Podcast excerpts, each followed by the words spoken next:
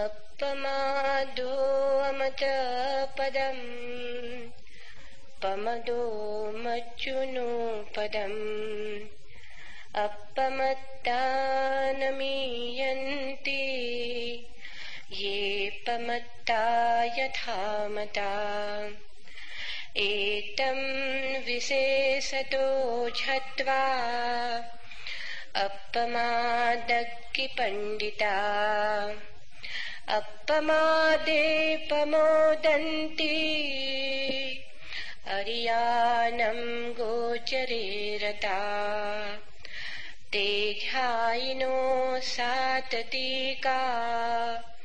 नित्यम् दलः पर्कम्मा।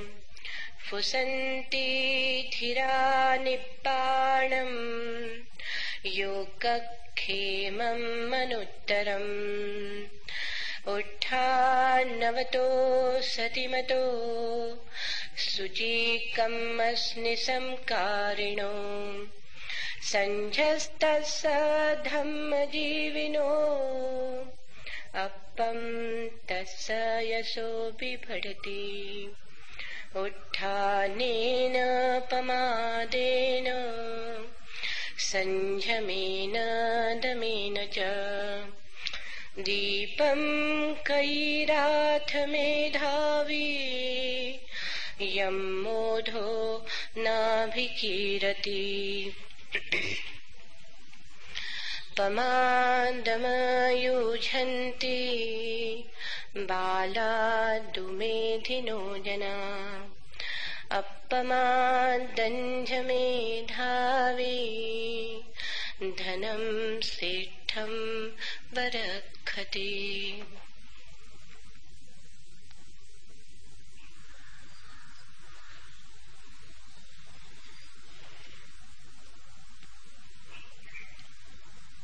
ज़फ़र ने गाया है, उम्रे दराज मांगकर लाए थे चार दिन। दो आरज़ू में कट गए, दो इंतज़ार में। ऐसी ही कहानी है आदमी की। ज़िंदगी में कुछ हाथ आता नहीं। आशाएँ बहुत हैं, सपने बहुत हैं, लेकिन हाथ में सिर्फ़ राख ही लगती, आशाओं की सपनों की धूल ही लगती। और जाते समय ज़फ़र के शब्द अधिकांशतः सभी के लिए सही सिद्ध होते हैं। चार दिन मिले थे ज़िंदगी के। दो आकांक्षाओं में बीत गए। दो उनकी पूर्ति की प्रतीक्षा में। न तो कभी कुछ पूरा होता है, न कहीं पहुँचते जीवन ऐसे ही बीत जाता है व्यर्थता में, असार में। जिसे जीवन की ये व्यर्थता दिखाई पड़ी वही संन्यास्त हुआ है, जिसे संसार की ये दौड़ सिर्फ़ दौड़ मालूम पड़ी, अर्थहीन, कहीं ले जाने वाली नहीं, जिसे जीवन सिवाय मृत्यु के मुँह में जाने के और कुछ न दिखाई पड़ा, वही जागा उसी ने होश को संभाला उसी ने नींद से बाहर निकलने की चेष्टा की। अगर तुम्हें अभी भरोसा है कि तुम्हारे सपने पूरे हो जाएँगे तो तुम जागना ना चाहोगे। जिसके मन में भी सपनों का जाल है, वो जागना ना चाहेगा, क्योंकि जागने पर तो सपने टूट ही जाते सपनों के लिए नींद चाहिए, अप्रमाद चाहिए। जीवन के लिए, प्रमाद चाहिए, नींद के लिए। अप्रमाद का अर्थ है होश। वो बुद्ध और महावीर का शब्द है। और प्रमाद का अर्थ है सुस्ती, तंद्रा, नींद। अगर तुम्हारे मन में कोई भी वासना है तो प्रमाद चाहिए ही। तब तुम अप्रमत्त होने की चेष्टा न कर सकोगे, क्योंकि वह तो विपरीत होगा। कोई मधुर सपना देखता हो और तुम उसे जगाने जाओ, पीड़ा मालूम होती है। तुम दुश्मन जैसे मालूम पड़ोगे, इसलिए बुद्ध पुरुष सांसारिक व्यक्तियों को शत्रु जैसे मालूम पड़ते हैं। मधुर नींद ले रहे थे, अपने सपनों में खोए थे, सपने स्वर्णिम भी हो सकते हैं, सोने के महलों के हो सकते हैं। लेकिन सपना सपना है। मिट्टी का घर हो कि सोने का महल हो। जागते दोनों ही समाप्त हो जाते। जागते ही दोनों टूट जाते। बुद्ध पुरुषों की सारी चेष्टा यही है कि तुम कैसे सपने के बाहर जाग जाओ। तो ही तुम जीवन के वास्तविक रूप को जान सकोगे। तो ही तुम उस जीवन को जान सकोगे जिसकी कोई मृत्यु नहीं। अभी तो जिसे तुमने जीवन समझा है वो मान्यता है, वो जीवन नहीं है। इसे कौन जीवन कहेगा जो आज है और कल नहीं हो जाएगा?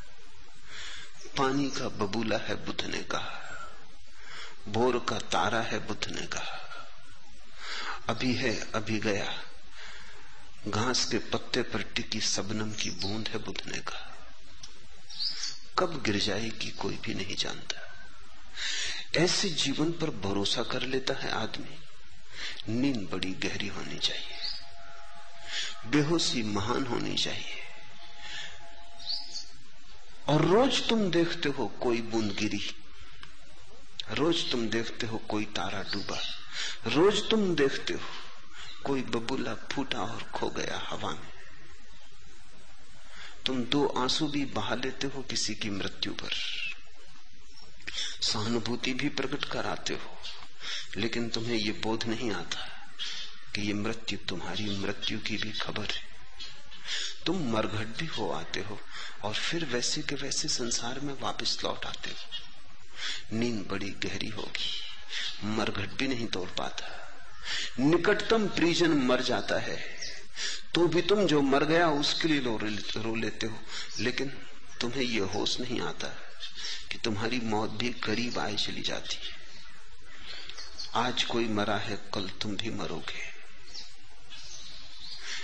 लोग इस विचार से बचते लोग इस विचार से डरते हैं। और पश्चिम के मनोवैज्ञानिक तो कहते हैं कि जो व्यक्ति इसको सोचता है मृत्यु के संबंध में, वो रुग्ण है। वो रुगण इसलिए है कि अगर ऐसा वो सोचेगा तो जी ना सकेगा। उनकी बात भी ठीक है, अगर यही जीवन जीवन है तो मृत्यु के संबंध में बहुत सोचना खतरनाक है। क्योंकि जैसे ही तुम मृत्यु के संबंध में बहुत सोचोगे, तुम्हारे पैर रुक जाएँगे। जाति यात्रा पर तुम सहम जाओगे। महत्वाकांक्षा के लिए उड़ने की तैयारी कर रहे थे, पंख गिर जाएँगे। मनोवैज्ञानिक कहते हैं, मृत्यु के संबंध में बहुत सोचना रुग्णता है। अगर यही जीवन जीवन है तो वे ठीक कहते हैं, लेकिन उन्हें पता नहीं कि यह जीवन तो जीवन नहीं है।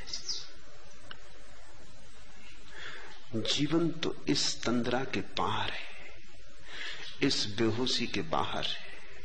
लेकिन हम इस बेहोशी को खूब संभाल के चलते हम कहीं से भी इसे टूटने नहीं देते, बहुत मौके भी आ जाते हैं टूटने के। तो भी हम संभाल संभाल लेते, फिर करवट ले लेते हैं, फिर सो जाते एक सपना टूटा नहीं कि उसके पहले ही हम दूसरे सपने के बीज बो देते। एक आशा मिटी नहीं कि हम दूसरी आशा के सहारे टंग जाते लेकिन आशा को हम बनाए ही रखते एक क्षण का भी हम मौका नहीं देते कि जीवन की वास्तविकता का हम एहसास कर सके, अनुभव कर सके। छाती में चुभ जाए जीवन का ये सत्य कि मौत छिपी है। मौत आ रही है। प्रतिपल चली आ रही है। जिस दिन से पैदा हुए हैं, उस दिन से ही मौत पास आनी शुरू हो गई जन्म का दिन, मृत्यु का दिन भी है। ये ख्याल आ जाए। तुम जन्मदिन मनाते हो। लेकिन हर जिन जन्मदिन जीवन को पास नहीं लाता, मृत्यु को पास लाता और एक वर्ष कम हो गया जीवन का। मौत और भी पास आ गई।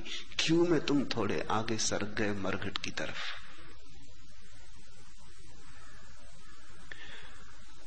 बुद्ध का पूरा मनोविज्ञान, समस्त बुद्धों का, फिर वो महावीर हो, कृष्ण हो, क्राइस्ट हो या मोहम्मद हो, समस्त बुद्धों का मनोविज्ञान मृत्यु के बोध पर निर्भर है। जिस दिन भी तुम्हें दिखाई पड़ जाएगा कि ये जीवन गया गया है, इसे पकड़ोगे तो भी बचा ना पाओगे, कोई नहीं बचा पाया। इसको बचाने की कोशिश में सिर्फ़ समय व्यतीत होगा, शक्ति छीन होगी। इसे बचाने की कोशिश मत करो, ये तो जाएगा ही, ये कोशिश असंभव है। जो थोड़ा सा समय मिला है क्षणभंगुर, उसमें जागने की कोशिश करो। जीवन को बचाने की नहीं, जागने की। क्योंकि जागने से ही तुम्हें एक ऐसी संपदा मिलनी शुरू होगी, जो फिर कभी छीनी नहीं जाती, जिसे चोर छीन नहीं सकते, डांकू लूट नहीं सकते। मृत्यु भी जिसे छीन नहीं पाती है।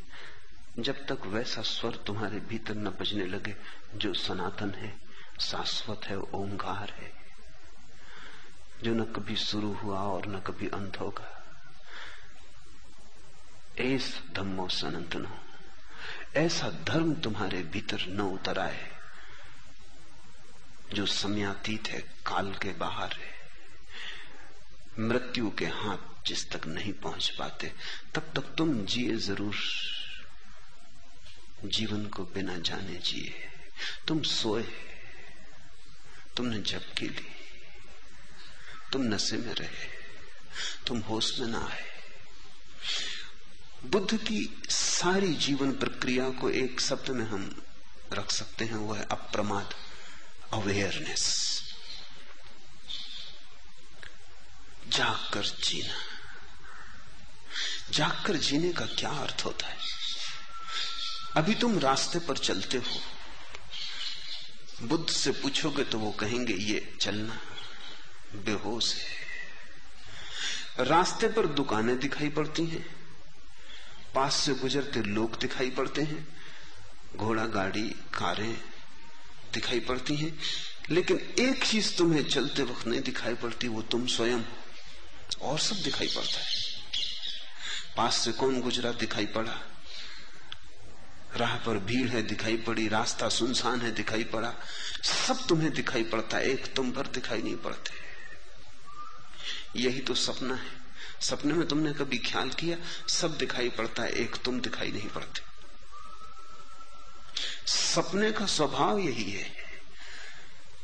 बहुत सपने तुमने देखे हैं, कभी ख्याल किया? सब दिखाई पड़ते एक तुम भर दिखाई नहीं पड़ते सपने में। मित्र, शत्रु, सब दिखाई पड़ते हैं। तुम भर नहीं दिखाई पड़ते।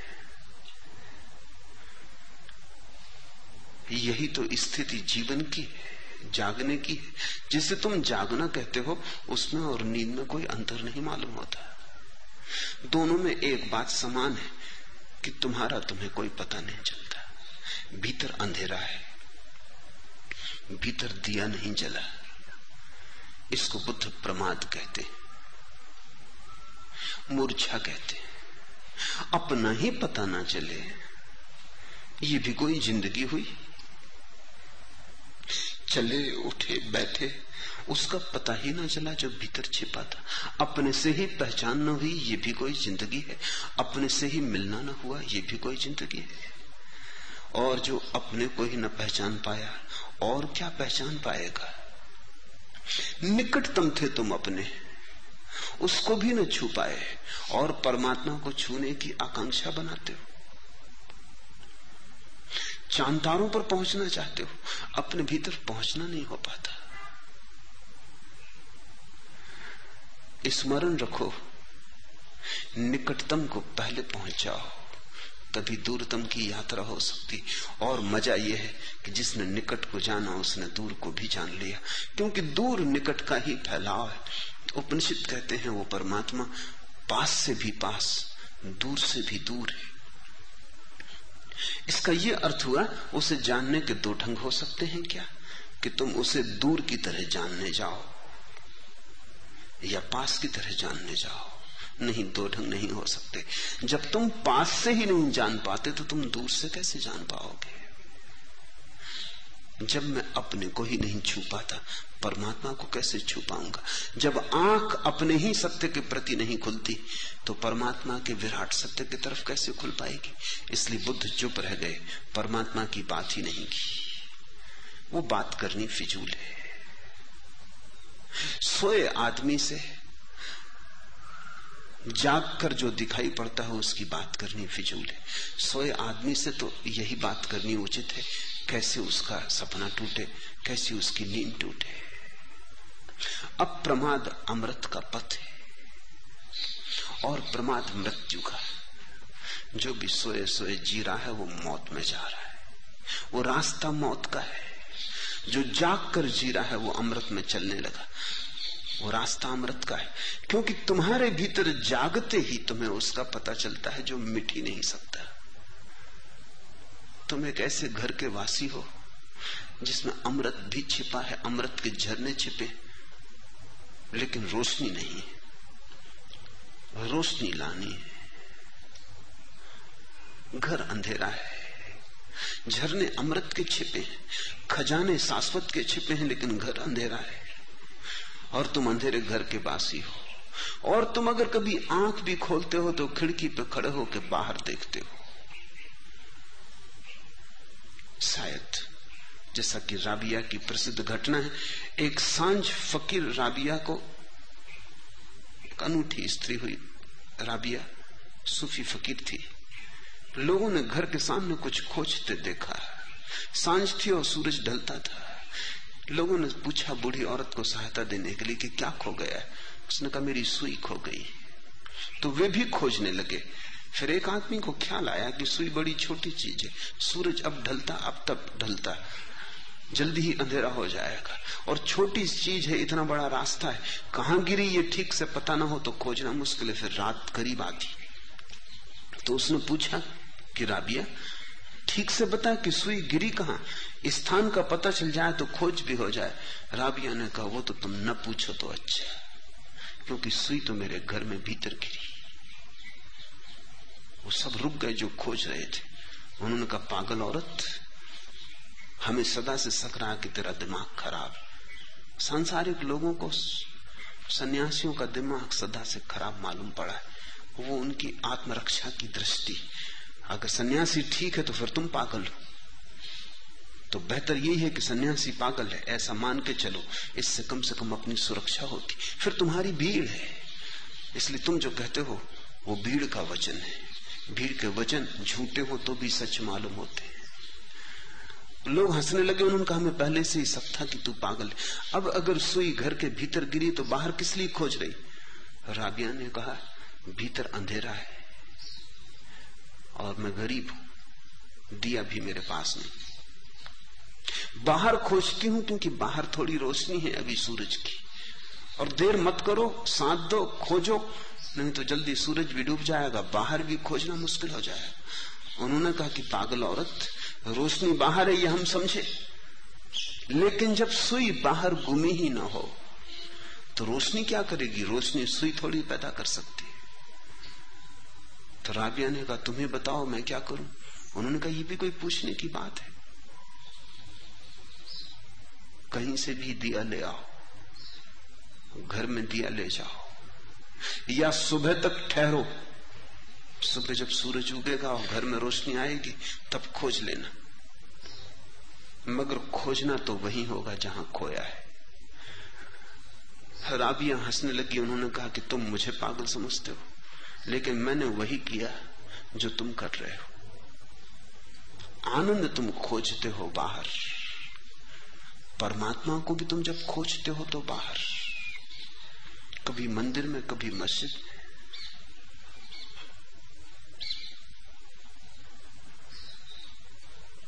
न हरम में है, न दैर में हम तो दोनों जगह पुकार आए। मस्जिद के सामने भी पुकारा, मंदिर के सामने भी पुकारा। कहीं पाया नहीं, हम तो दोनों जगह पुकार आए। मगर जब आदमी खोजता है तो बाहर ही खोजता है। बिना ये पूछे कि खोया कहाँ है, तुमने परमात्मा को खोया कहाँ, कब खोया, किस जगह खोया? सुई हो या परमात्मा, कोई फ़र्क नहीं पड़ता। लेकिन यही घटना घटी है खोया भीतर से। खोजते बाहर हो। क्यों खोजते हो बाहर? क्योंकि इंद्रियाँ बाहर खुलती हैं, इंद्रियों की रोशनी बाहर पड़ती आँख बाहर खुलती है, भीतर नहीं। हाथ बाहर फैलते हैं, भीतर नहीं। कान बाहर सुनते हैं, भीतर नहीं।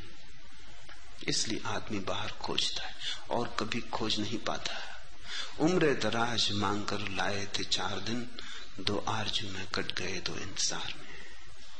माँगता है, रोता है, गिड़गिड़ाता है, खोजता है, टकराता है, गिरता है, फिर उठता है। आधी ज़िंदगी मांगने में, आधी प्रतीक्षा में गुंजा, बीत जाती। हाथ खाली के खाली रह जाते। और जिसे तुम खोजते थे, वो भीतर मौजूद। जरा रोशनी लाने की बात थी। दिया जलाने की बात थी। उस दिया का नाम है अप्रमाद। होश। चलते, उठते, बैठते, कुछ भी करो।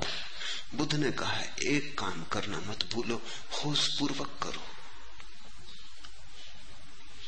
बुद्ध अपने भिक्षुओं को कहते थे कि चलो भी रास्ते पर। तो रास्ते को ही मत देखो, अपने को भी देखते हुए चलो, कि मैं चल रहा हूँ। भाषा में कहने की भीतर ज़रूरत नहीं कि मैं चल रहा हूँ। लेकिन ये प्रतीति बनी रहे कि मैं देख रहा हूँ। और तुम बड़े हैरान होगे, एक अनूठा अनुभव होगा। एक सुंदर स्त्री रास्ते से गुजरती। अगर तुम्हें यह भी होश रहे कि मैं देख रहा हूँ, सुंदर स्त्री वहाँ है, मैं यहाँ हूँ और मैं देख रहा हूँ, तुम अचानक हैरान होगे, ये बोध कि तुम देख रहे हो और कामना पैदा नहीं होती। भूल जाओ कि मैं देख रहा हूँ, बस सुंदर स्त्री दिखाई पड़ती है, वासना जग जाती है, कामना पैदा हो जाती किसी का महल दिखाई पड़ता है। मन में सपने बनने लगते हैं, ऐसा महल मेरा भी हो। लेकिन जरा सा जागो, महल भी दिखाई पड़े, कोई हर्जा नहीं है। लेकिन देखने वाला भी दिखाई पड़े। वो देखने वाले को देख लेने की कला का नाम है अप्रमाद। कृष्णमूर्ति जिसे अवेयरनेस कहते वो बुद्ध का शब्द है अप्रमाद। महावीर ने उसी को विवेक कहा है।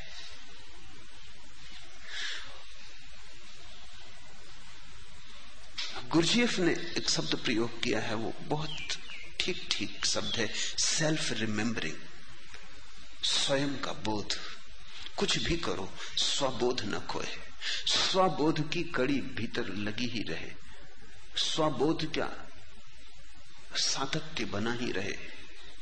शुरू शुरू में बार बार तुम पकड़ोगे और खो खो जाएगा। क्षण भर को लगेगा कि अपना बोध है, फिर खो जाएगा, पुरानी आदत है खोने की। लेकिन अगर सातत्य बना रहा तो जैसे बूंद बूंद गिर के बड़े चट्टान को भी तोड़ देती है। वैसे ही बूंद बूंद अप्रमाद की, होश की धीरे धीरे तुम्हारे जन्म जन्मों के अंधकार की परत को तोड़ देगी। और पहले दिन भी जब किरण तुम्हारे भीतर उतरेगी, तब तुम पाओगे, अरे, हम जिसे खोजते थे वो सदा घर में था। हम बाहर व्यर्थी खोजने गए थे। हमने उसे खोया ही न था, बाहर देखा उसी में भूल गए थे। कई बार तुम्हें ख्याल होगा, जो लोग चश्मा लगाते हैं, यहाँ तो काफ़ी लोग चश्मा लगाए हुए कई बार तुम्हें ख्याल होगा, चश्मा आँख पर होता है और तुम चश्मा खोजते हो। और तुम ये भूल ही जाते हो कि चश्मे से चश्मे को खोज रहे हो। चश्मा लगाए हुए हो और चश्मे को खोज रहे हो। लोग कान में पेंसिल और कलम खोस लेते और इधर उधर खोजते। भूल जाते। परमात्मा खोया नहीं, सिर्फ़ भूल गया है। विस्मरण है। सिर्फ़ विस्मरण इससे हिम्मत रखो, क्योंकि स्मरण आना कठिन नहीं है। अगर खो ही गया होता तो खोजना मुश्किल था। कहा खोजते? इतना विराट है जगत। कहा खोजते? असीम है। कहीं से रास्ता न मिल सकता था। परमात्मा मिल जाता है क्योंकि खोया नहीं है, केवल विस्मृत हुआ है। जैसे खीसे में ही रखे थे हीरे जवाहरात और भूल गए। जब भी खीसे में हाथ डालोगे, पाओगे वही। अप्रमाद का अर्थ है खीसे में हाथ डालना, चेतना में भीतर हाथ डालना। भीतर जगाने की चेष्टा अपने आप को। अप्रमाद अमृत का पथ है और प्रमाद मृत्यु का। नींद में और मृत्यु में बड़ा सामंजस्य समानता है। एक स्वरता है। नींद छोटी मृत्यु है। रोज रात तुम मर जाते हो। सुबह फिर उठते हो। दिन भर में जीवन थक जाता है, रात मर जाती रात तुम वही नहीं रहते जो तुम दिन भर थे। बिल्कुल भूल ही जाता है कि दिन में तुम क्या थे, कौन थे। रात जब तुम सोते हो, कभी तुमने ये ख्याल किया, विचार किया? दिन में जो तुम्हारी पत्नी थी, रात पत्नी नहीं रह जाती, याद ही नहीं रहती। दिन में जो तुम्हारा बेटा था, रात बेटा नहीं रह जाता। दिन में जो तुम्हारा घर था, रात तुम्हारा घर नहीं रह जाता। दिन में हो सकता है तुम भिखारी हो, रात सपने में सम्राट हो जाते। दिन हो सकता है सम्राट थे, रात भिखारी हो जाते। और दिन की जरा भी याद नहीं आती नींद में। तो ये कहना ठीक नहीं है कि तुम नींद में वही होते हो जो तुम जागने में थे। मर ही जाते हो। जागरण का रूप तो खो ही जाता है। वो जो ढांचा था तुम्हारे व्यक्तित्व था, बिल्कुल विसर्जित हो जाता है। दिन में फिर तुम जागते हो, फिर तुम दूसरे व्यक्ति हो गए, फिर दुकान, बाज़ार, धन, दौलत, हिसाब किताब, फिर वापस लौट आया रोज आदमी नींद में मरता है। जैसे रोज नींद में मरता है दिन भर की थकान के बाद ऐसे ही मृत्यु भी जीवन भर की थकान के बाद मरना है। फिर जागता है, फिर नया जन्म हो जाता है। मौत का स्वभाव नींद जैसा है। समाधि का स्वभाव भी नींद जैसा है। पतंजलि ने कहा है कि समाधि और सुसुप्ति एक जैसी। इसलिए तो जब सन्यासी मरता है तो उसकी कब्र को हम समाधि कहते हर किसी की कब्र को समाधि नहीं कहते। समाधि की, हम तभी कहते हैं जब सन्यासी की कब्र बनाते क्यों? समाधि मृत्यु जैसी है। समाधि भी नींद जैसी, सिर्फ़ एक फ़र्क छोटा लेकिन बहुत बड़ा। समाधि जागती हुई नींद है।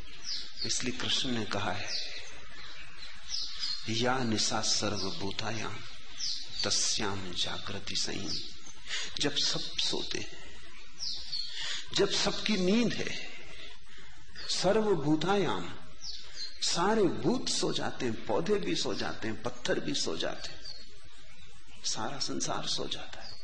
तस्याम जागृति संयमी तब भी संयमी जागा रहता है। बाहर के ही भूत सो जाते हैं, ऐसा नहीं। भीतर के भी तत्व सो जाते हैं, शरीर सो जाता है। शरीर के भीतर के सारे पाँचों तत्व सो जाते तस्याम जागृति संयमी, फिर भी भीतर चेतना जागती रहती। सब तरफ़ नींद हो जाती, लेकिन भीतर एक दिया होश का जलता ही रहता है। अडिक अकंप, उस दिए को ही संभाल लेना अप्रमाद है। और नींद में तो मुश्किल होगा संभालना अभी। पहले तो जिसे तुम जागना कहते हो, उसमें संभालो। जागने में समझ जाए तो संभव है कभी नींद में भी समझ जाए। अभी तो जागने में भी सोए हुए हो। अभी तो नींद में जागने की बात ही फिजूल है। अभी तो जागना भी नींद जैसा है। अभी तो नींद को जागने जैसा बनाना बड़ा मुश्किल है। पहले जागने को ही वास्तविक जागना बनाओ। जिसे तुम अभी जागना कहते हो, वो सिर्फ़ आँख का खुलना है, भीतर तो नींद बनी ही रहती। वो कहीं जाती नहीं। और तुम जरा आँख बंद करके कुर्सी पर आराम से बैठ जाओ, तुम पाओगे सपनों का सिलसिला शुरू है। आँख खुली थी, बाहर के चित्रों में उलझ गए तो भीतर के सपने दिखाई नहीं पड़ते। आँख बंद करो दिवा स्वप्न शुरू हो जाते। सपनों का तारतम्य लगा है, सिलसिला लगा है। तुम्हारा जागरण, नाम मात्र को जागरण बुद्धों का जागरण ही जागरण है। क्योंकि जो जागरण नींद में भी न टिके, वो जागरण क्या? कहते हैं, मित्र वही जो संकट में काम आए।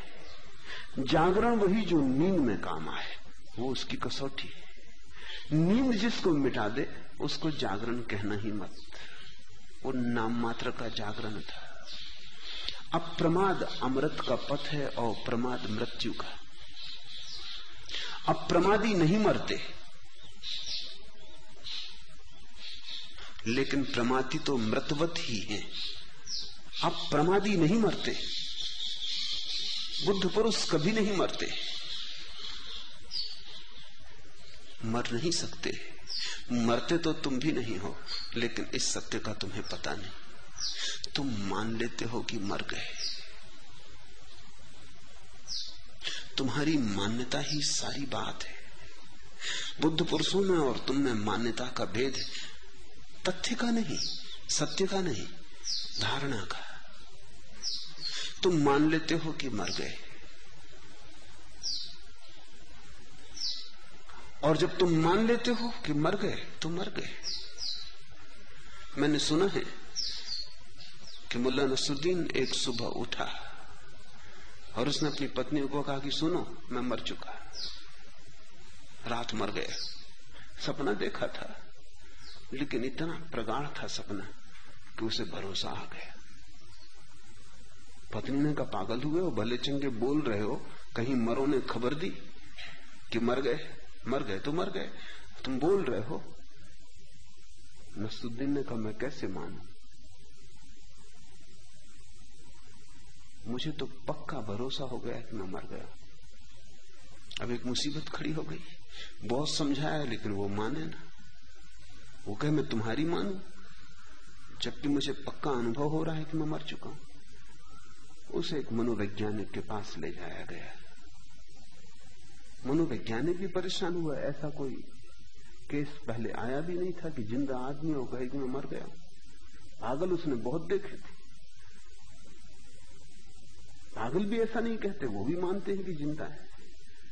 उसने बहुत समझाने की कोशिश की, लेकिन वो माने ना तो उसने सोचा कि कुछ ठोस प्रमाण खोजने पड़ेंगे, तभी ये मानेगा, जिद्दी है। तो वो उसे ले गया पोस्टमार्टम घर में, अस्पताल में, जहाँ मुर्दों की लाशें इकट्ठी पड़ी थी। उसने कहा कि नस्तुद्दीन अगर तुम मर गए तो ये तुम काम करके देखो, ये छुरी लो, मुर्दों की लाश काट के देखो। काट के देखा, उसने पूछा कि खून निकलता है? नसुद्दीन कहा, नहीं, खून नहीं निकलता। ऐसी कई लाशें दिखलाई, रोज सात दिन तक ले गया। फिर उसने कहा एक बात पक्की हो गई कि मरे हुए आदमी के शरीर से खून नहीं निकलता। उसने कहा, बिल्कुल पक्की हो गई। घर लाया, तेज धार वाला चाकू लिया, उसकी उंगली, नसरुद्दीन की उंगली उसने काटी। खून का फवारा निकला। उसने कहा, अब देखो। अब तुम मानते हो कि ज़िंदा हो? नसरुद्दीन ने कैसे सिर्फ़ यही सिद्ध होता है कि अपनी वो धारणा गलत थी। मरे हुए आदमियों से भी खून निकलता है। वो मुर्दे धोखा दे गए। या मुर्दे कुछ गलत थे, या तुमने कोई चालबाजी की। लेकिन इससे सिर्फ़ यही सिद्ध होता है कि मुर्दों से भी खून निकलता है। आदमी की जब एक मान्यता हो तो वो अपनी मान्यता को सब तरफ़ से सहारे देता है। तुम जो मान लेते हो, उसको तुम सहारा देते हो। ये तुम्हारी मान्यता है कि तुम मरण धर्मा हो। इस मान्यता को सहारा भी मिल जाता है, क्योंकि शरीर मरण धर्मा है। तुम मरण धर्म नहीं हो, तुम अमृत पुत्र हो। अमृतस्य पुत्र। लेकिन शरीर मरण धर्म है, वो बहुत करीब है। और शरीर को तुमने करीब करीब अपना होना मान लिया है। तुम ये भूल ही गए हो कि तुम शरीर से पृथक हो, शरीर से पार हो। शरीर नहीं था, तब भी थे। शरीर नहीं होगा, तब भी रहोगे।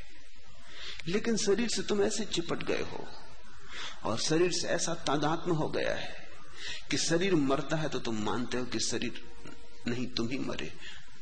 इस तादात्म को तोड़ना पड़ेगा, ये मूर्छा है, ये प्रमाद है। अपने को शरीर मान लेना प्रमाद है। और जिसने अपने को शरीर माना, वो मरेगा, क्योंकि शरीर मरने वाला है। फिर ये भ्रांति बनी रहेगी कि शरीर मर गया तो मैं मरा। जब तुम छोटे थे, बच्चे थे, तब तुम मानते थे मैं बच्चा हूँ। शरीर बच्चा था। तुम तो बच्चा कभी भी नहीं थे। तुम तो सनातन पुरुष हो। छोटे बच्चे में भी सनातन चैतन्य है। वो उतना ही प्राचीन है जितने बुद्ध और कृष्ण। वो तभी से है।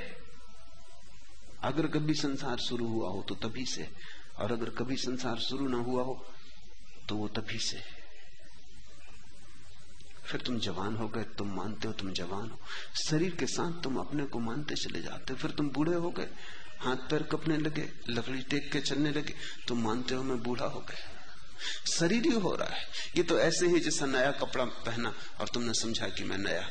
और फिर कपड़ा पुराना होने लगा, जराजीन होने लगा और तुमने समझा कि मैं पुराना और जराजीन हो गया। ये तो ऐसे ही जैसे कोई यात्री ट्रेन में यात्रा करे। पूना स्टेशन पर गाड़ी खड़ी हो तो वो समझे कि मैं पूना। फिर बंबई गाड़ी पहुँच जाए तो वो समझे कि मैं बंबई। ये तो शरीर की यात्रा के स्टेशन है। कभी बीमार, कभी स्वस्थ, कभी रुग्ण कभी रुग्ण नहीं, कभी जन्म, कभी मृत्यु, ये तो शरीर के पड़ाव लेकिन प्रमाद गहरा है और छोटी छोटी बात में छिपा है। भूख लगती, तुम कहते हो, मुझे भूख लगी।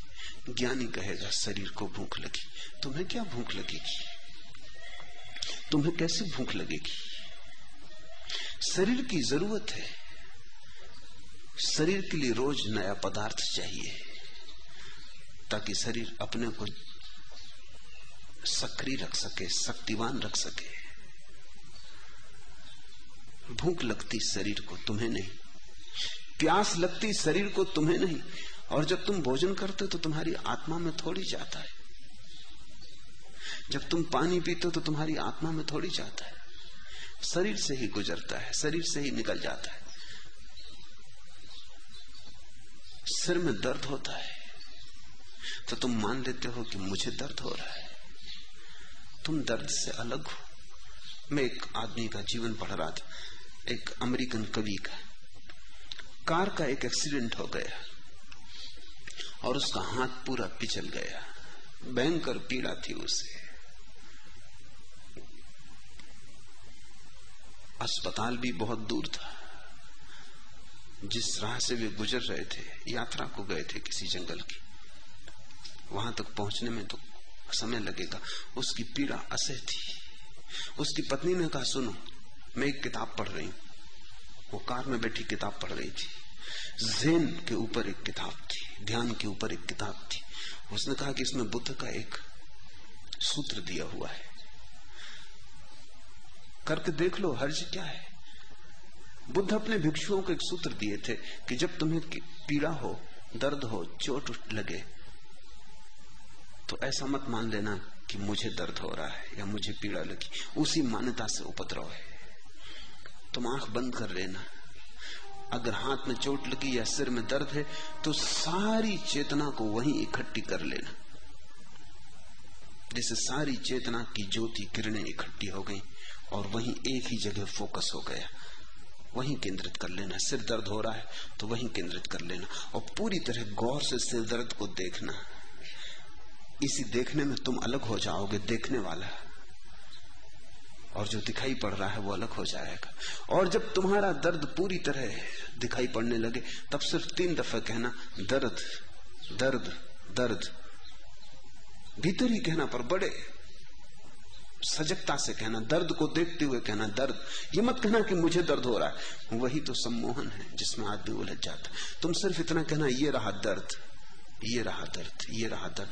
तीन बार दर्द दर्द कहना और समझना कि दर्द वहाँ है। और बुद्ध कहते हैं कि दर्द विलीन हो जाएगा। उस स्त्री ने कहा कि किताब में ऐसा लिखा हुआ है। उस आदमी ने कहा, फेंको इस किताब को बाहर, मैं मरा जा रहा हूँ। तुम्हें ज्ञान की पड़ी। ये सब बकवास है। इधर मेरा हाथ इतना भयंकर पीड़ा हो रही अब यहाँ ध्यान करने का ये कोई अवसर है? लेकिन कोई और तो उपाय न था। कोई दवा न थी पास।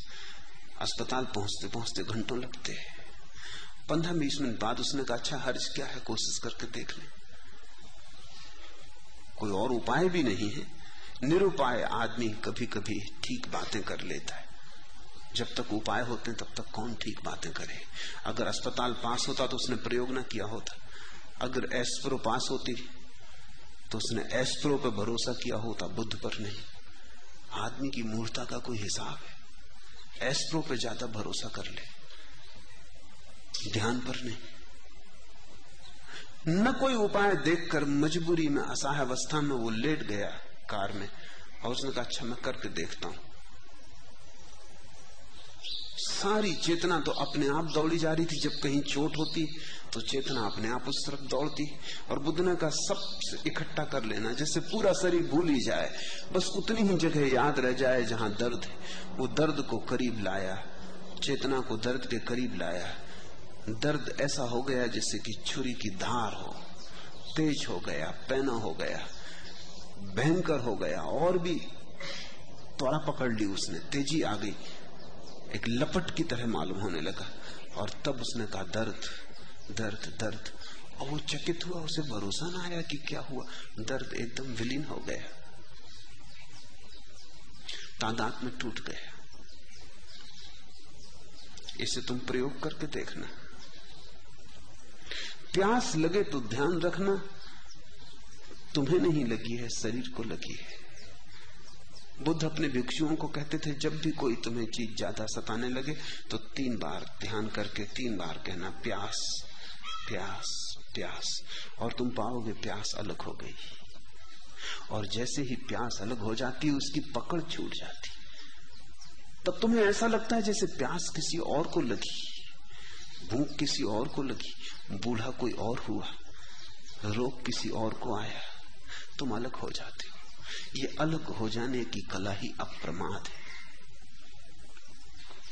और जो जीवन के रोज रोज छोटे छोटे कामों में अलग होता गया बूंद बूंद चोट पड़ी चट्टान पर अंधेरे की बूंद बूंद चोट पड़ी चट्टान पर अज्ञान की बूंद बूंद चोट पड़ी चट्टान पर तादात्म की।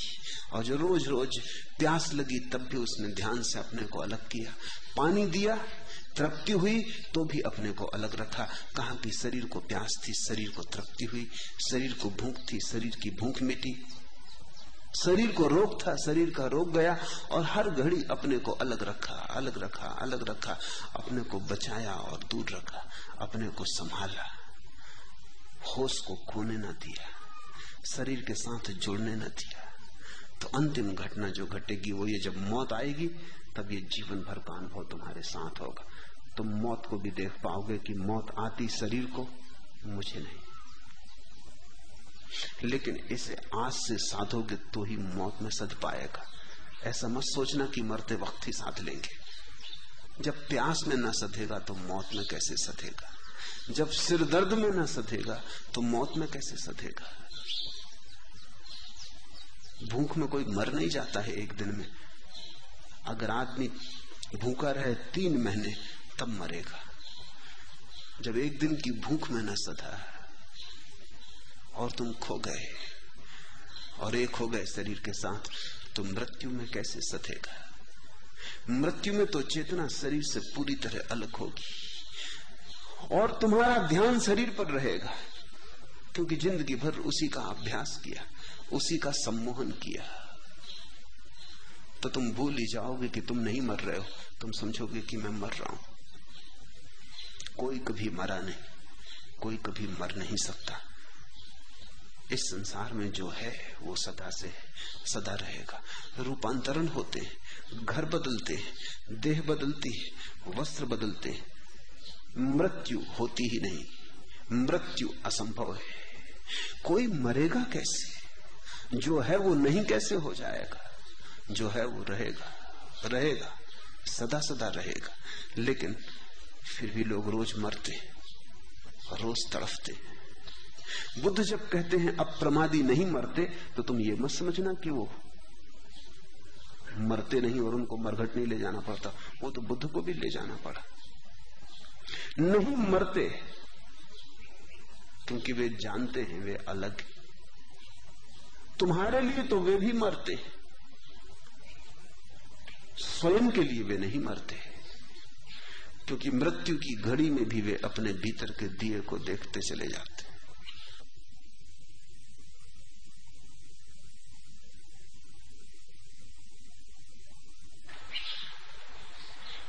या निशा सर्वभूतायाम तस्याम जागृति सही।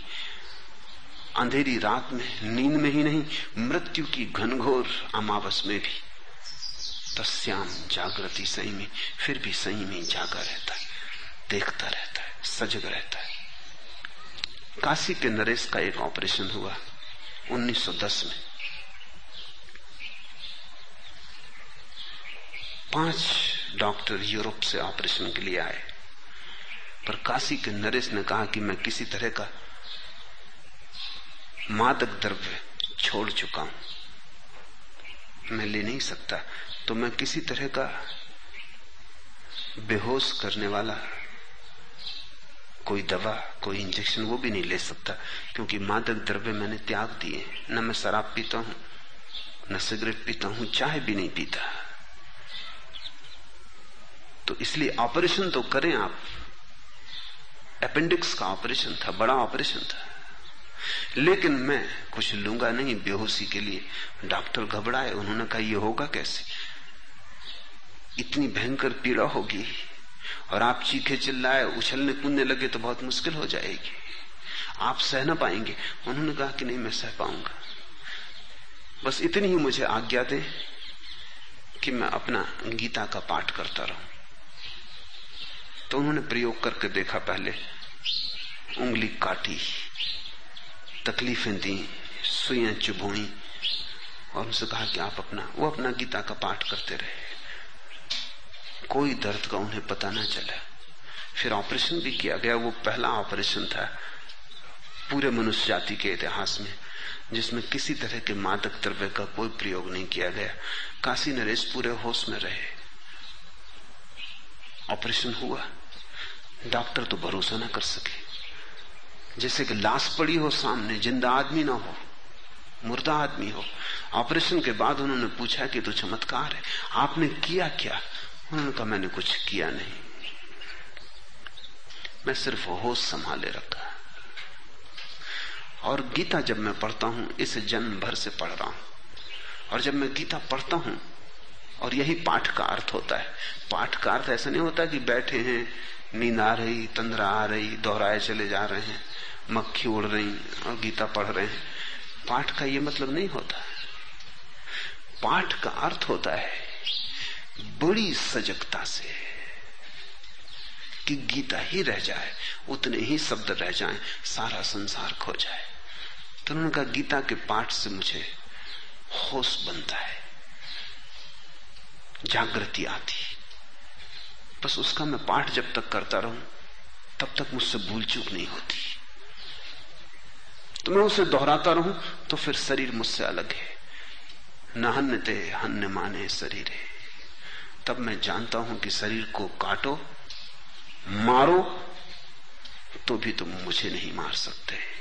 नैनम छिदंती शस्त्राणी। तुम छेदो शस्त्रों से, तुम मुझे नहीं छेद सकते। बस इतनी मुझे याद बनी रही, उतना काफ़ी था। मैं शरीर नहीं हूँ। हाँ अगर मैं गीता ना पढ़ता होता तो भूल चूक हो सकती थी। अभी मेरा होश इतना नहीं है। कि सहारे के बिना सद जाए। पाठ का यही अर्थ होता है। पाठ का अर्थ अध्ययन नहीं है। पाठ का अर्थ गीता को दोहराना नहीं है।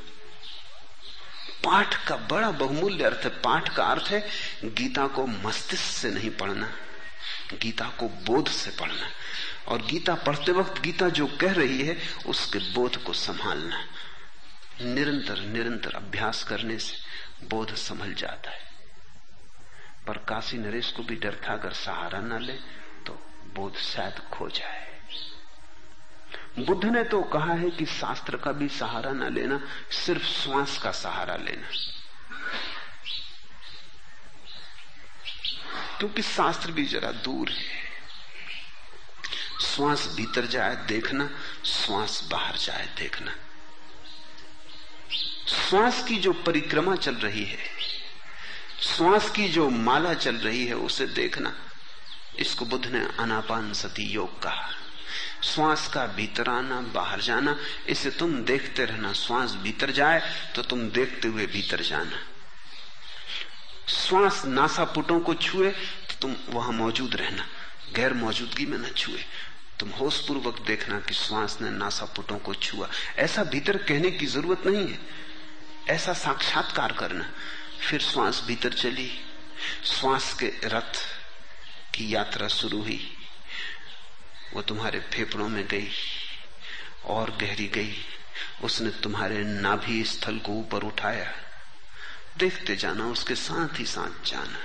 छाया की तरह उसका पीछा करना। फिर श्वास एक क्षण को रुकी। तुम भी रुक जाना। फिर श्वास वापस लौटने लगी। तुम भी लौट आना। श्वास बाहर चली गई। फिर श्वास भीतर आए इस श्वास की परिक्रमा का तुम पीछा करना हो उस पूर्वक तो बुद्ध ने कहा यह सबसे सुगम सहारा है। पढ़ा लिखा हो, गैर पढ़ा लिखा हो, पंडित हो, गैर पंडित हो, सभी साथ लेंगे। श्वास तो सभी को मिली है।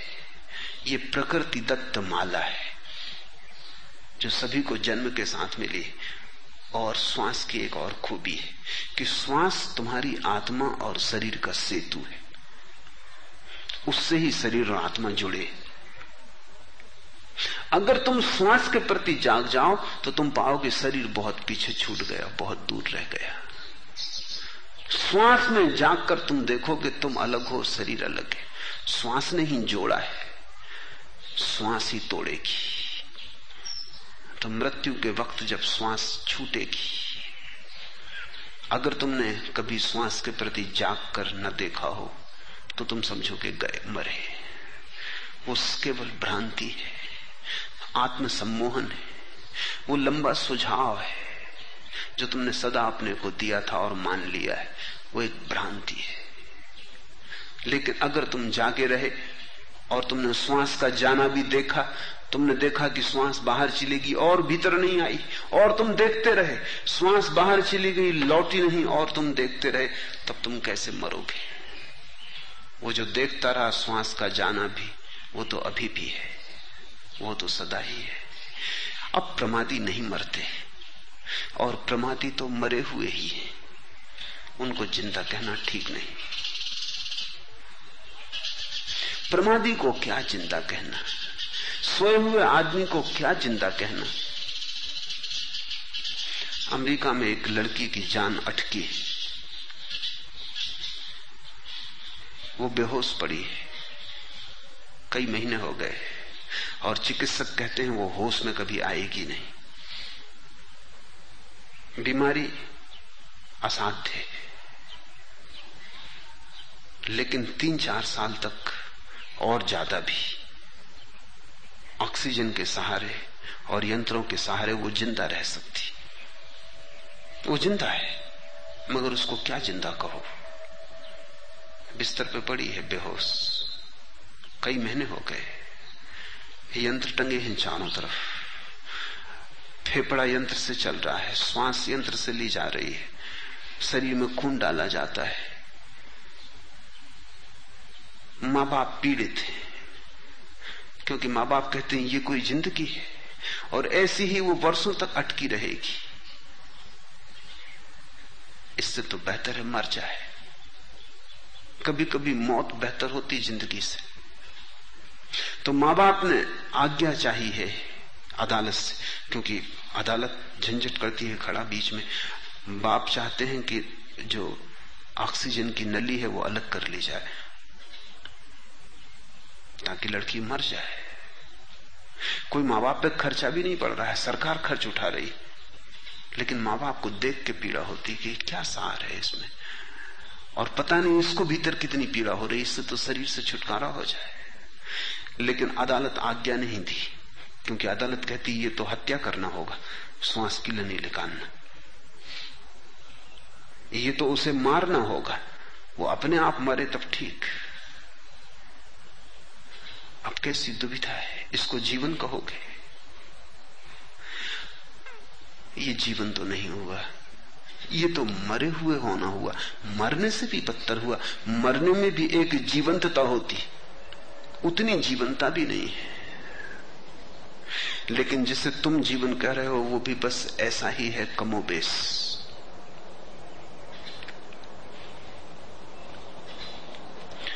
ज़िंदगी है या कोई तूफ़ान है, हम तो इस जीने के हाथों मर चले।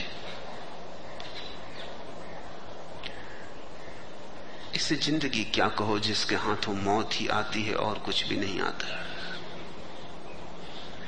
फल से वृक्ष पहचाने जाते और अगर तुम्हारे जीवन में मृत्यु का ही फल लगता है अंत में तो वृक्ष पहचान लिया गया, ये कोई जीवन न था।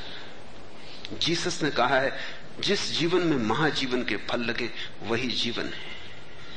इस जीवन में तो मृत्यु के फल लगते हैं। पंडित जन अप्रमाद के विषय में यह अच्छी तरह जानकर, आर्यों के, बुद्धों के उचित आचरण में निरत रहकर अप्रमाद में प्रमुदित होते हैं। बुद्ध के समय तक पंडित शब्द खराब नहीं हुआ था। पंडित का अर्थ होता है शाब्दिक प्रज्ञावान, जो प्रज्ञा को उपलब्ध हो गया है। बुद्ध के समय तक पंडित शब्द समाद्रत था, आज नहीं। आज पंडित शब्द एक गंदा शब्द है, उसमें रोग लग गया। अब पंडित हम उसको कहते हैं जिसको शास्त्र का ज्ञान है। बुद्ध के समय में पंडित उसे कहते थे जिसे स्वयं का ज्ञान है। पंडित जन अप्रमाद के विषय में यह अच्छी तरह जानकर, आर्यों के, बुद्धों के उचित आचरण में निरत रहकर अप्रमाद में प्रमुदित होते हैं। वे होश में जाग के आनंदित होते हैं। और कोई आनंद है भी नहीं। तंद्रा है दुख, निद्रा है नरक। लेकिन हमारी आँखें नहीं खुलती। हज़ार बार भी वादा न हो, वफा, लेकिन मैं उनकी राह में आँखें बिछा के देख तो लू। हज़ार बार भी वादा, वफा ना हो, लेकिन आशाएँ कभी पूरी नहीं होती। कोई वादा, वफा नहीं होता। भरोसे दिए जाते हैं और टूट जाते हैं। लेकिन फिर भी आदमी का बेहोश मन है। मैं उनकी राह में आँखें बिछा के देख तो लू, लेकिन एक बार और सही, फिर एक बार और सही। अब तक नहीं हुआ कौन जाने कल हो जाए, एक बार और सही, आशा मरती नहीं। आशा हारती है, पराजित होती है, हताश होती है, मरती नहीं। आशा यही कहे चली जाती, अब तक नहीं हुआ ठीक, लेकिन कौन जाने कल हो जाए। हज़ार बार भी वादा बफा न हो, लेकिन मैं उसकी, मैं उनकी राह में आँखें बिछा के देख तो लू। ऐसी आँखें बिछा बिछा के तुम अपने को गंवा देते हो। आखिर में पाते हो कभी कोई वादा वफा नहीं होता। वासना आश्वासन बहुत देती है। पूरा कोई आश्वासन कभी नहीं होता। आश्वासन देने में वासना बड़ी कुशल मैंने एक बड़ी पुरानी कहानी सुनी। कि एक आदमी ने बड़ी भक्ति की, परमात्मा की। परमात्मा प्रसन्न हुआ और उस आदमी से पूछा, क्या चाहता है? उसने कहा, आप मुझे कोई एक ऐसी चीज़ दे दें कि उससे मैं जो भी मांगू, वो मेरी मांग पूरी हो जाए। तो परमात्मा ने उसे एक शंख दिया और कहा कि इस शंख को तू जब भी बजाएगा और इससे जो भी तू कहेगा, वो पूरा हो जाए। तू कहेगा, लाख रुपए चाहिए शंख बच के पूरा भी ना हो पाएगा, ध्वनि, विलीन भी ना हो पाएगी, लाख रुपए मौजूद हो जाएँगे। वो आदमी तो बड़ा प्रसन्न हुआ। अब तो कोई बात ही ना रही। जो भी माँगता मिल जाता। उस घर में एक महात्मा एक बार मेहमान हुए।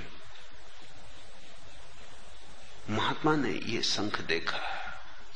महात्मा ने कहा यह कुछ भी नहीं है, मेरे पास महाशंख उस साधारण ग्रस्त आदमी ने कहा महाशंख महाशंख की क्या खूबी? तो महात्मा ने कहा, महासंघ की खूबी ये कि मांगो लाख देता है दो लाख। ये तुम्हारा तो एक ही लाख देता है ना? मेरा महासंघ है, उसको मांगो दो लाख, वो कहते चार लाख। ग्रस्त को लोभ बढ़ा। उसने कहा, आप तो महात्मा जन है, आप तो सब छोड़ ही चुके संघ आप ले लो, महासंघ मुझे दे दो, महात्मा ने कहा, खुशी से, हम तो त्यागी हैं। रख लो। महासंघ महात्मा छोड़ गए, संघ ले गए, और उसी रात वो विदा भी हो गए। सुबह रात भर सो न सका ग्रस्त। सुबह होते ही स्नान ध्यान करके पूजा की, महासंघ फूका। कहा कि लाख रुपए इसी वक्त चाहिए। महासंघ ने कहा, लाख? अरे दो लाख लो। लेकिन कुछ आया करा नहीं। उसने कहा कि भाई, क्या हुआ दो लाख का? महासंघ ने कहा, दो लाख? अरे, चार लाख लो। मगर कुछ आया गया नहीं। तो उसने पूछा, कुछ दोगे भी? उसने कहा, तुम जो भी मांगोगे उससे दुगना दूँगा। मगर दूँगा कभी नहीं। तुम दस लाख मांगो, मैं बीस लाख दूँगा। यही महासंघ। इसलिए महासंघ जब किसी को तुम कहते हो, उसका मतलब ये होता। किसी काम के नहीं। महासंघ। वायदे बहुत, आश्वासन बहुत। ये ज़िंदगी एक महासंघ है। तुम इससे कुछ भी मांगो, ज़िंदगी आशा बंधाती है। अरे, इतने में क्या होगा? हम दुगना देने को तैयार हैं। और तुम आशा किए चले जाते हो। जिसने आशा न छोड़ी, वो धार्मिक नहीं हो पाता। जिसने आशा की ये व्यर्थ न व्यर्थता न देखी, जिसने आशा का ये महासंखपन न पहचाना, वो धार्मिक नहीं हो पाता। वे ध्यान का सतत अभ्यास करने वाले और सदा दृढ़ पराक्रम करने वाले धीर पुरुष अनुत्तर योग क्षेम रूप निर्वाण को प्राप्त होते अप्रमाद यानी ध्यान। बुद्ध ने कहा है कि ऐसा अलग बैठ के घड़ी भर ध्यान कर लेना काफ़ी नहीं है। अच्छा है, न करने से बेहतर है, काफ़ी नहीं है। ध्यान का सातत्य होना चाहिए। जैसे श्वास चलती है, जागो, सो, उठो, बैठो, ऐसे ही ध्यान भी चलना चाहिए।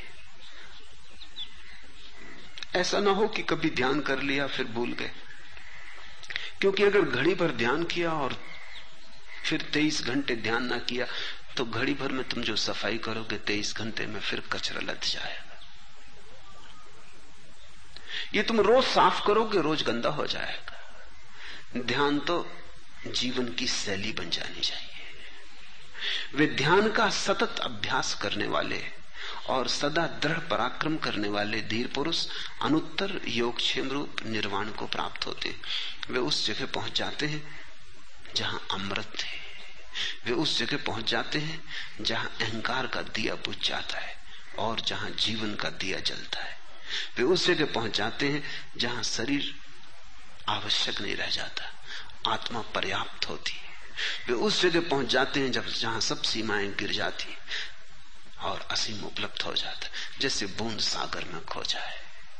ऐसे वे सागर में खो जाते लेकिन ये खोना नहीं ये पाना है, क्योंकि वे सागर हो जाते बूंद कुछ खोती नहीं, सब कुछ पा लेती जो उत्थानशील, स्मृतिवान सूची कर्म वाला तथा विचार कर काम करने वाला है, उस संयत धर्मानुसार जीविका वाला एवं अप्रमादी पुरुष का यश बढ़ता है।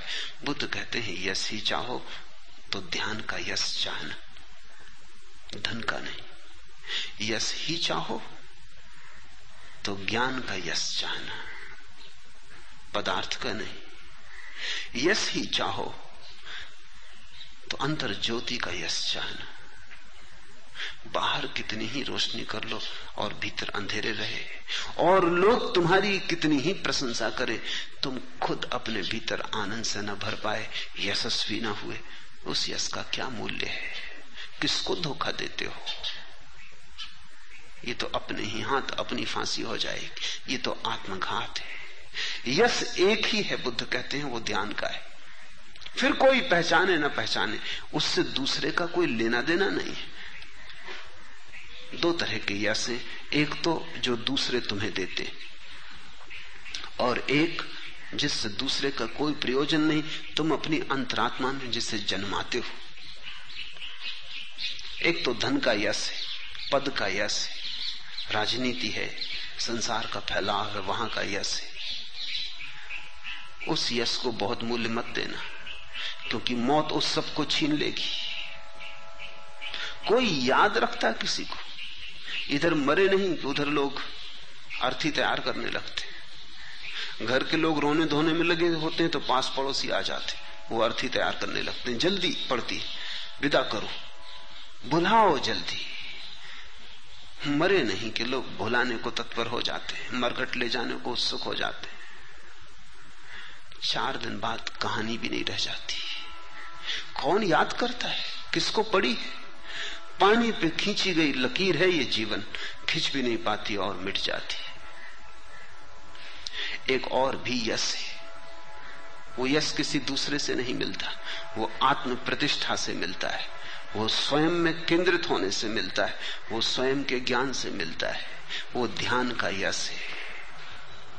मेधावी पुरुष को उत्थान, अप्रमाद, संयम और दम के द्वारा ऐसा दीप बना लेना चाहिए, जिससे बाढ़ न डुबा सके। बाढ़ यानी मौत। तुमने जो यश बनाया है, वो डूब जाएगा सब। वो कागज़ की नाव है। घर की हौज में चलाते हो एक बात, जीवन के सागर में ना चलेगी। कागज़ की नाव पर धोखे में मत पड़ना। दूसरे के विचार और दूसरे के मंतव्य और दूसरे के द्वारा मिली प्रशंसा कागज़ की नाव है। ताश का बनाया महल है। जरा सा हवा का झोंका समाप्त हो जाएगा बुद्ध कहते हैं, मेधावी पुरुष को उत्थान उत्थान एक प्रक्रिया है जिसमें तुम जीवन चेतना को ऊपर की तरफ़ उठाते हो। साधारणता आदमी की चेतना नीचे की तरफ़ बहती काम वासना की तरफ़ बहती काम वासना का केंद्र सबसे नीचा केंद्र है आदमी के जीवन में। वहाँ से चेतना नीचे की तरफ़ जाती उत्थान एक प्रक्रिया है बुद्ध योग की, जिसमें तुम चेतना को ऊपर की तरफ़ उठाते हो। जब भी तुम पाते हो चेतना नीचे की तरफ़ जा रही, तब तुम उसे ऊपर खींचते हो। तुम उसे सहस्त्रार की तरफ़ ले जाते हो। तुम आँख बंद कर लेते हो और सिर के ऊपरी भाग में तुम सारी जीवन ऊर्जा को खींचते हो। इसका तुम प्रयोग करके देखना। शीर्षासन इसीलिए शुरू हुआ कि उससे सहारा मिल जाता है। क्योंकि अगर तुम सिर के बल खड़े हो जाओ तो ऊर्जा आसानी से सिर की तरफ़ बहनी शुरू हो जाती। ऊर्जा वैसी ही जैसे जल नीचे की तरफ़ बहता है। शीर्षासन का भी यही अर्थ है कि जीवन ऊर्जा को तुम मस्तिष्क की तरफ़ लाओ। काम केंद्र सबसे निम्न है और सहस्त्रार सबसे ऊपर। और जो व्यक्ति सहस्त्रार में जीवन को ले आता है, जो वहाँ से जीने लगता है, उसकी फिर कोई मृत्यु नहीं। साधारणतया लोगों का जब प्राण निकलता है तो काम केंद्र से निकलता है जन्नेन्द्री से निकलता है। सिर्फ़ योगियों का समाधिस्थ पुरुषों का प्राण सहस्तार से निकलता है। तुम जहाँ हो, वहीं से तो निकलोगे। तुम्हारा मन जहाँ जहाँ घूमता था, जहाँ जहाँ भटकता था, वहीं से तो मरेगा। और जो काम केंद्र से मरता है, वो फिर जन्म ले लेता है, क्योंकि काम वासना और जन्म की आकांक्षा है। जो सहस्तार से विदा होता है, फिर उसका कोई जन्म नहीं। सहस्तार से तुम परमात्मा में लीन होते हो और काम केंद्र से तुम प्रकृति में लीन होते हो। काम केंद्र प्रकृति से जोड़ता है सहस्त्रार परमात्मा से।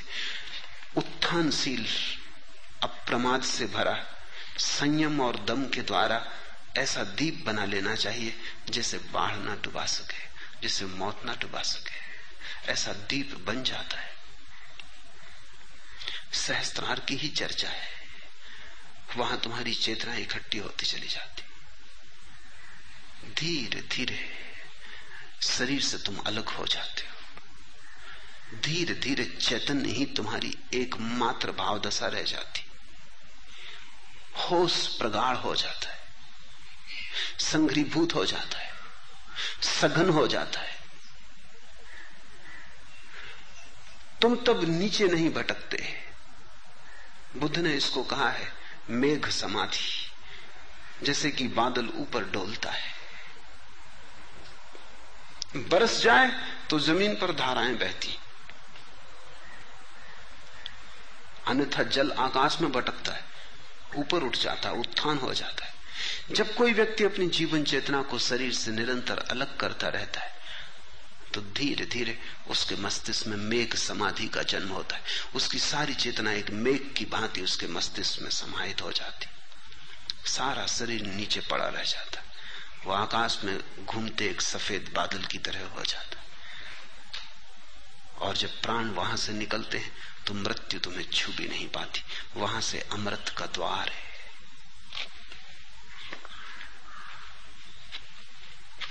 लेकिन तुम उस द्वार पर खड़े हो। जहाँ सिर्फ़ आशाओं के आश्वासन तुम महासंघ के सामने प्रार्थनाएँ कर रहे हो। कोई ना आया, ना आएगा, लेकिन क्या करे? घर इंतज़ार न करे। न कोई कभी आया वहाँ उस द्वार पर। न कोई कभी आएगा। लेकिन क्या करे? घर इंतज़ार न करे। आदमी कहता क्या करे? क्योंकि तुम्हें एक ही द्वार का पता है, वहीं तुम होना जानते हो। उत्थान करो चेतना का। जागो। खींचो अपने को ऊपर की तरफ़। दृढ़ता, पराक्रम का, संयम का, एक द्वीप बनाओ। दुर्बुद्धि लोग प्रमाद में लगते हैं और बुद्धिमान पुरुष श्रेष्ठ धन की तरह अप्रमाद की रक्षा करते हैं। लेकिन ये तभी संभव है जब तुम ज़िंदगी की असलियत को पहचान लो।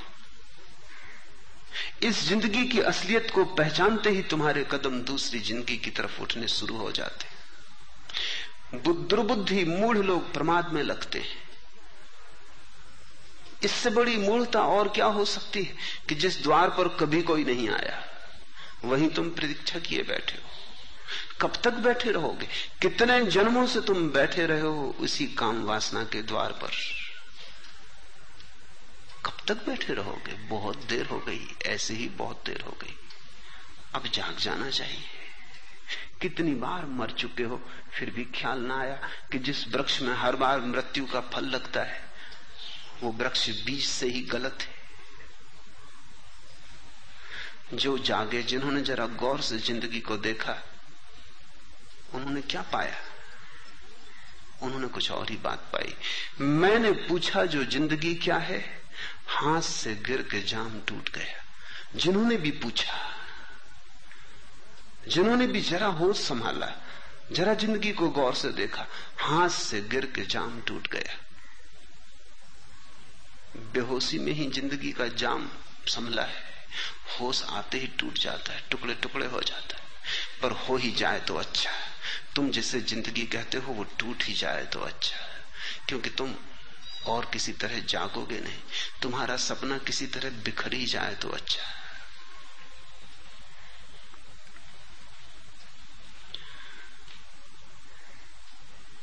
पर तुम अपने अनुभव को झुटलाए चले जाते हो। आदमी अनुभव से सीखता ही नहीं।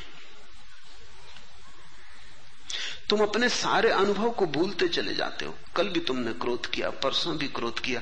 क्रोध से कुछ पाया? कुछ भी नहीं पाया। तुम भली भांति जानते हो। किसी बुद्ध पुरुष की ज़रूरत नहीं तुम्हें यह समझाने को। लेकिन आज भी तुम क्रोध करोगे और कल भी तुम क्रोध करोगे। क्या तुम अनुभव से कभी कुछ सीखते ही नहीं? क्या अनुभव का तुम कभी कोई इत्र नहीं निचोड़ते? क्या अनुभव आते हैं और चले जाते हैं और तुम चिकने घड़े की तरह रह जाते हो? तुमने कल भी वासना की थी, परसों भी वासना की थी। कौन से फूल खिले? कौन से वाद्य बजे? कौन सा उत्सव हुआ? हर बार हर हारे, हर बार थके, हर बार विषाद ने मन को घेरा, हर बार पीड़ा अनुभव की, संताप अनुभव किया, फिर फिर भूल गए। ऐसा लगता है कि तुमने अपने को धोखा देने की कसम खा रखी। तुम कहा? वसल कहा? वसल के अरमान कहा? दिल के बहलाने को एक बात बना रखी। तुम्हें भली भांति पता है दिल को बहला रहे हो। लेकिन इस दिल का बहलाना बड़ा महँगा सौदा है। जो मिल सकता था वो तुम गमा रहे हो, और जो मिल नहीं सकता उस द्वार पर हाथ जोड़े खड़े हो। जागो। थोड़े से भी जागोगे, एक किरण काफ़ी है अंधेरे को मिटाने को। मिट्टी का छोटा सा दिया काफ़ी, कोई सूरज थोड़ी चाहिए। लेकिन जिस घर में पहली किरण आ गई, उस घर में सूरज का आगमन शुरू हो गया। और जिस घर में मिट्टी का दिया जल गया, देर नहीं है, जल्दी ही हज़ार हज़ार सूरज भी जलेंगे। थोड़ी सी किरण भी, जरा सा बोध भी। पर बैठे मत रहो, कोई और इस काम को तुम्हारे लिए न कर सकेगा, तुम्ही को करना होगा। इसलिए प्रतीक्षा मत करो कि कोई आएगा और आशीर्वाद दे देगा किसी के आशीर्वाद से हो जाएगा। ये आशीर्वाद तुम्हें स्वयं को ही अपने को देना होगा। इसलिए बुद्ध कहते हैं, पराक्रमी। यही एक पराक्रम है। उत्थान रथ सतत ध्यान में लगा। अप्रमत ऐसा जिसका जीवन है, वह जीवन ही धार्मिक जीवन है। मंदिर जाने से कुछ ना होगा, मस्जिद जाने से कुछ ना होगा। परमात्मा तुम्हारे भीतर है। कहीं और खोजोगे, व्यर्थ ही समय जाएगा। और सब जगह तुम खोज भी चुके हो। कितनी पृथ्वियों पर तुम भटके हो, कितने लोक लोकांतर में, कितनी योनियों में, कितनी जीवन स्थितियों में। अब एक काम और कर लो कि अपने भीतर खोज लो। जिसने उसे वहाँ खोजा, वो कभी खाली हाथ नहीं आया। और जिनने कहीं और खोजा, उनके हाथ कभी भरे नहीं। उम्र दराज मांग कर लाए थे चार दिन। दो आरज़ू में कट गए तो इंतज़ार में। जो थोड़ा बहुत समय बचा हो, उसे अब आरज़ू में और इंतज़ार में मत लगाओ। अब उसे भीतर के होश को जगाने में, भीतर की चेतना को उठाने में, भीतर के परमात्मा को पुकारने में लगाओ। और पुकारते ही वो उपलब्ध हो जाता है क्योंकि केवल विस्मृति हुई है, उसे कभी खोया तो नहीं। आज इतना